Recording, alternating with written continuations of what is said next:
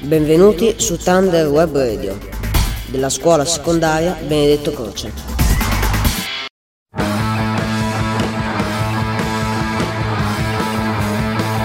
Buongiorno a tutti, bentornati su Thunder Web Radio. Io sono Paola e oggi vi vorrei parlare del punk.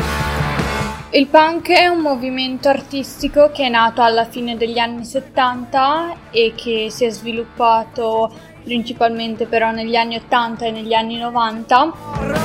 Il punk è un modo di esprimersi, di ribellarsi alle regole della società e di provocare tutto ciò che i punk si riconoscono per i capelli sparati in aria, colorati, per le giacche di pelle, i vestiti borchiati e strappati e perché suonano musica particolare, molto rumorosa e provocante, che non segue nessuna regola e che vuole semplicemente eh, far sentire la rabbia e il dolore che queste persone provano, che spesso non riescono a dire a parole.